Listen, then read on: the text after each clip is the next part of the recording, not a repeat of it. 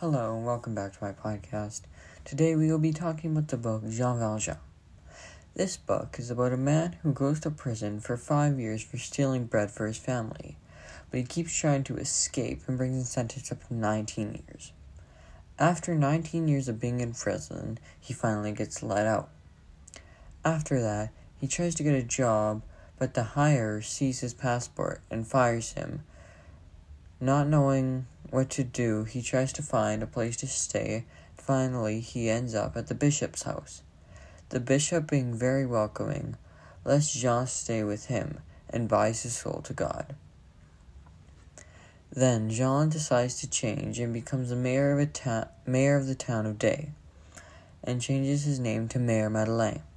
But there's a detective named Javert looking for Jean because no one knows where he is, and Javert suspects that Mayor Madeleine is Jean, but at the same time doesn't think that Jean could be Mayor Madeleine, because in Javert's mind, people can only be bad or good, not both. But Javert finally decides that it is Jean and reports it, but they say that they already have Jean, he was stealing apples from an orchard.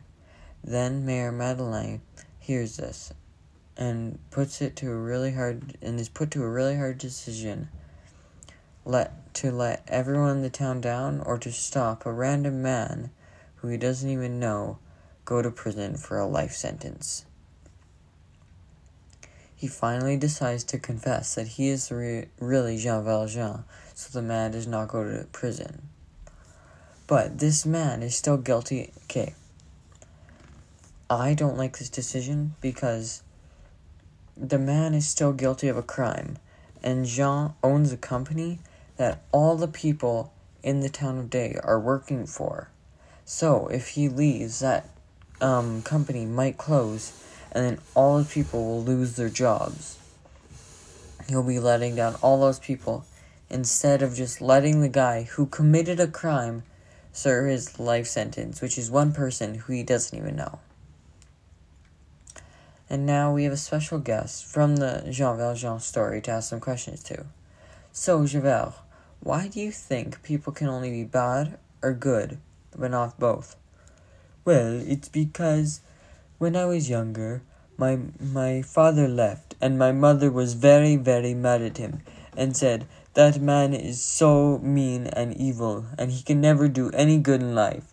So ever since then, I've always thought and you can either be very bad or very good and nothing in between. You can either be one or the other. Thank you, Javert. And that will wrap up my podcast for this week. Um, just letting you guys know that my next couple podcasts will not be about mysteries, they will only be about schoolwork. Goodbye, and thank you for listening to my podcast.